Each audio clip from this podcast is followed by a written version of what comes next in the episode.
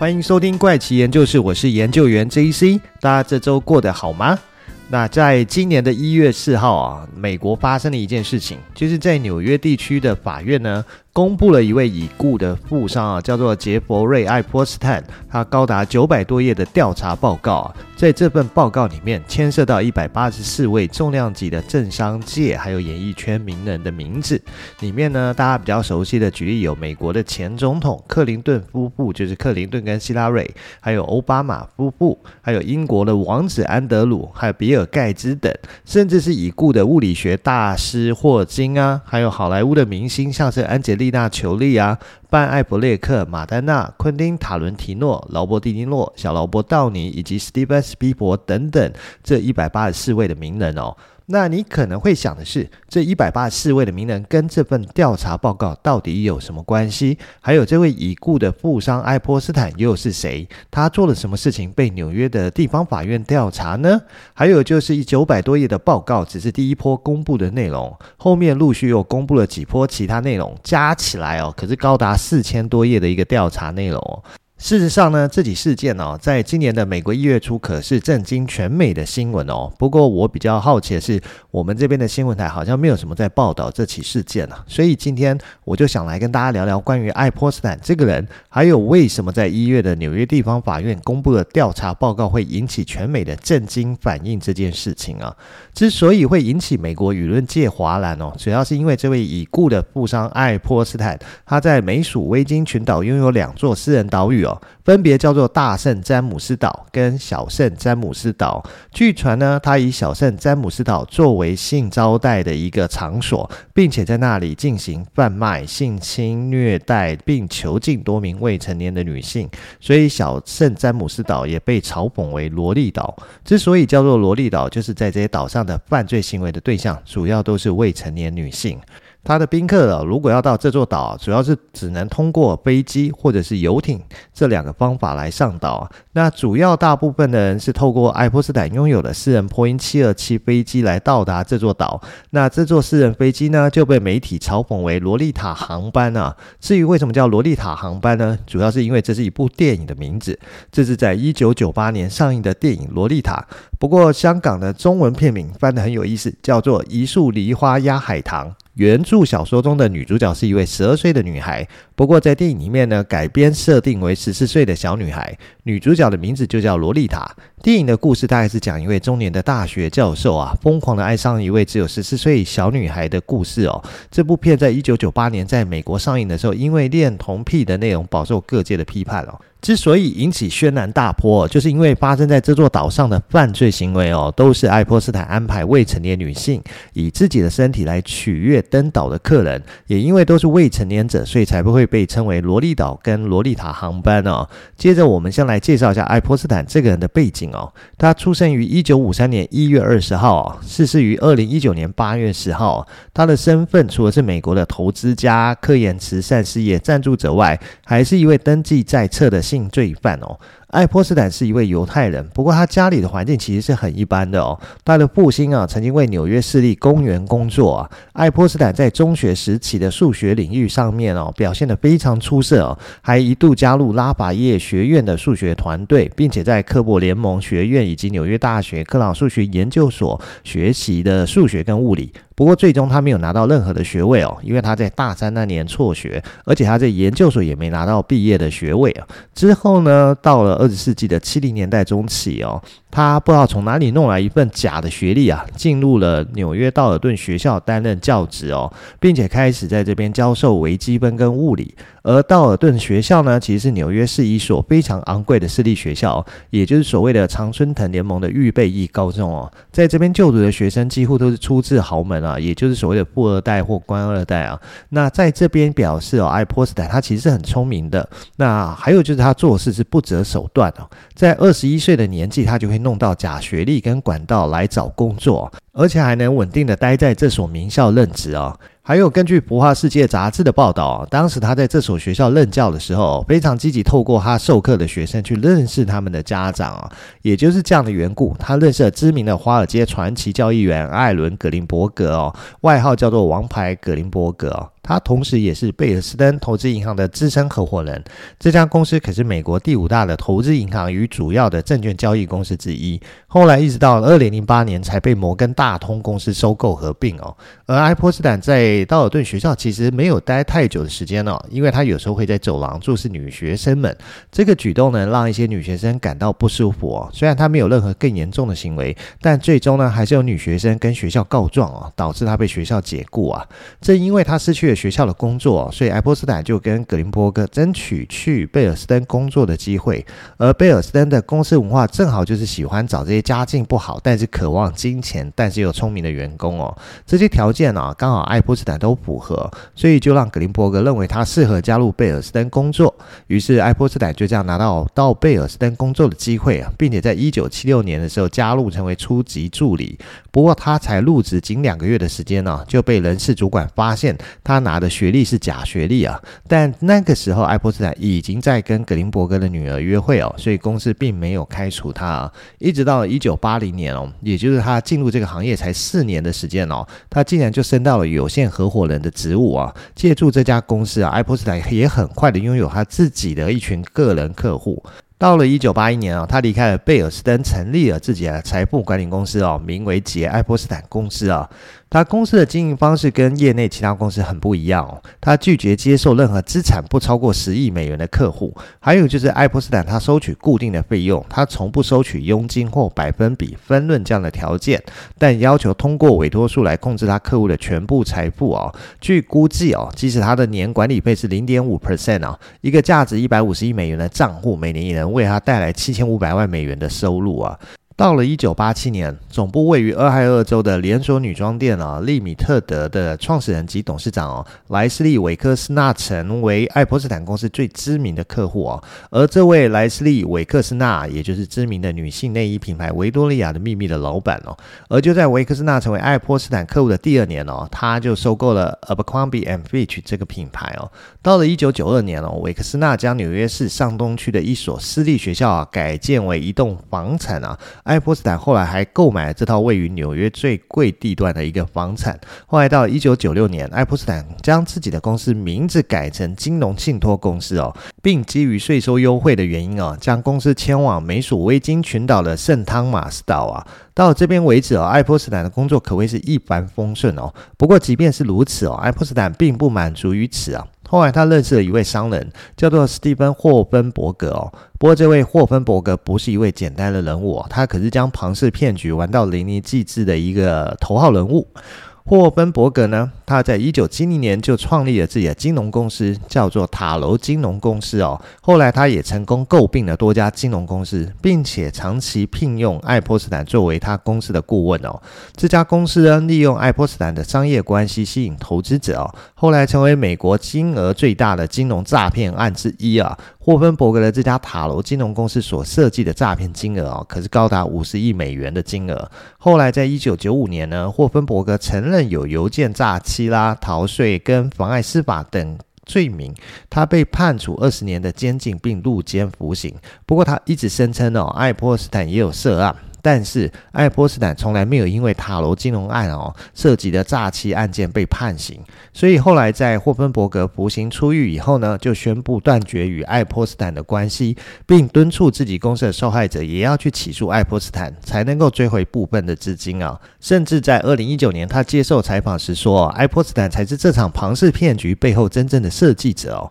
所以，我们这里快速回顾一下爱泼斯坦发迹的过程哦，就是在二十一岁靠着假学历。去了美国私立名校担任老师，然后认识了学生的家长，也就是贝尔斯登的资深合伙人。后来做到了 CEO 的格林伯格，然后在学校被开除之后啊，再靠着假学历进到学生家长当高层的公司做了初级助理。接着又靠着跟高层女儿约会哦，再用四年的时间就爬到了有限合伙人的位置啊。接着就是出来开自己的公司，还挖到维多利亚的老板。啊韦克斯纳当他的客户，再来就是跟史蒂芬霍芬伯格一起搞金融诈骗哦，创下美国金融诈骗最高数字五十亿美元的记录啊，而且还全身而退的躲过牢狱之灾啊。做到这边为止啊，爱泼斯坦也才三十一岁哦，也就是说他花了十年的时间哦，就达成这样子的非法收入成就，那这真的也不是一般人所能做到的。虽然说呢，他没有因为塔罗金融案哦被判刑入监服刑哦，但当时他在美国多少还是有被这件事情影响，所以他后来就跑去了中东的沙乌地阿拉伯。在跑去沙乌地阿拉伯的时期呢，他认识了两个人。一位呢是罗伯特·麦斯威尔，还有一位呢叫做贾迈勒·卡舒吉哦。这两位哦，可能大家都不太清楚他们是谁，所以我们依序来介绍一下他们的背景啊。首先来看看罗伯特·麦斯威尔，他也是一位犹太人哦，而且他被怀疑是有间谍身份啊，但他也是英国的企业家跟议员。后来成为英国的媒体巨亨哦，还收购了英国最大的报业集团，也就是《镜报集团》哦。在英国呢，其实有两家报业集团，一家是 BBC，还有另外一家就是《镜报集团》。这两个老板都有一个共同点，就是老板都是犹太人，就是 BBC 跟《镜报集团》的老板都是犹太人哦。这代表犹太人真的很会做生意啊。接着我们再介绍卡舒吉家族哦，他的祖父叫做穆罕默德卡舒吉哦，曾经担任沙乌地阿拉伯开国国王伊本沙特的。私人医生，然后他的叔叔阿德南卡舒吉哦，则是沙乌地作风高调的军火商哦，在上个世纪的九零年代，因为担任了伊朗门事件的中间人而闻名。至于卡舒吉本人呢，则是担任过多家媒体的一个记者哦。到这个时候呢，两个人因为认识爱泼斯坦哦，是因为什么事情呢？首先，我们先回到发生伊朗门事件的时候哦，那个时候在美国境内爆发了所谓的伊朗门事件呢。正因为伊朗门事件哦，当时的美国总统雷根遭到了弹劾。不过，伊朗门到底是发生了什么事呢？其实，在上个世纪的九零年代啊，美国跟伊朗的关系处在一个非常紧绷跟糟糕的状态啊。那时是在一九八三年哦，陆续有十多名美国公民被黎巴嫩的真主党所绑架，而当时担任美国中央情报局局长威廉卡西奥从以色列外交官大卫金奇那里获悉啊，正处于两伊战争的伊朗急需武器装备啊，特别是一些美式的飞机的零件啊，跟反坦克地对空的飞弹，而伊朗跟真主党的关系又非常的好。所以他们就想，如果能够向伊朗提供军火，让他从中发挥影响。可能有机会哦，促使真主党释放美国人质哦，还可以改善不断恶化的美伊关系啊，减缓伊拉克在海湾地区的一个扩张啊。这一计划让当时的美国总统隆纳雷根的国家安全顾问罗伯特麦克法兰支持哦，并且命名为麦克法兰计划。而隆纳雷根呢，可能知道这一个计划，并且是默许同意的哦。由于伊朗是美国的敌人。所以美国的国会是禁止向其出售武器啊，所以这个计划所有的武器都是秘密通过第三方出售给伊朗哦。结果在一九八六年的十一月二号，一份黎巴嫩的杂志叫做《风帆》哦，揭秘了六月间啊麦克法兰前往伊朗活动的事情。结果在四号啊，伊朗议长就证实了这一报道。至此呢，伊朗门事件就此暴露哦。据说当时爱泼斯坦在中东就参与到伊朗门事件啊，因为前面提到他认识的卡舒吉的叔叔就是伊朗门事件的。中间人，而爱泼斯坦在完成这些交易后，就回到了美国境内啊，所以这可以认为说他应该是有参与，所以他才会有机会可以回到美国境内，不会再被可能追究任何之前因为塔罗金融的诈骗案的问题。那回到美国境内以后呢，他又开始动起脑筋哦，希望用一些不正当的关系来取得更多的合作机会。于是爱泼斯坦就开始跟几个重要的州长啦、官员啊，甚至是议员们来往哦，并且招待他们，希希望建立良好的关系来达成对自己有利的局面。不过很多的招待啊，并不能为他与被招待者之间哦建立一个强而有力的关系。所以爱泼斯坦也在苦恼要如何建立起跟这些有利人士之间的深厚关系哦。结果他就把脑筋动到啊，如果他可以掌握这些被招待者的把柄的话，也许就能换到他想要的未来。不过这要如何开始，要从何下手？当然，从结果论来看哦，后来爱泼斯坦就是靠着罗利岛实现了这点哦。可是当初爱泼斯坦是如何开始建立罗利岛的呢？说到这，时间就要拉回一九九八年，那一年爱泼斯坦豪掷七百九十五万美元哦，买下了美属维京群岛中的一座岛屿，就是小圣詹姆斯岛。整座岛屿呢，占地七十二英亩哦，原本覆盖着茂盛的植被哦。不过，这种被爱泼斯坦买下后，就大幅改变这座岛屿的自然生态。因为它在这座小岛上大兴土木啊，新建豪华别墅啦、码头啊，还有停机坪等等。为他个人的享受哦，还有计划中要来玩的权贵们服务哦，他聘请了世界上一流的厨师啊、医疗团队啊，甚至还有荷枪实弹的保全人员在岛上巡逻。在这边呢，他的这些宾客们可以享受到世界上最顶级的服务、各地的美食，还有各种根本想象不到、超出普通人想象的一些服务哦。想要来这边呢，必须搭乘私人飞机或者是豪华游艇啊。在飞机跟游艇上的服务人员同样是训练有素，而且身上的衣服布料。极为少的服务人员，也就是说，当这些名人踏上专机跟游艇的时候，这趟荒诞之旅就已经开始了。至于爱泼斯坦为什么要打造萝莉岛的原因，其实很简单哦，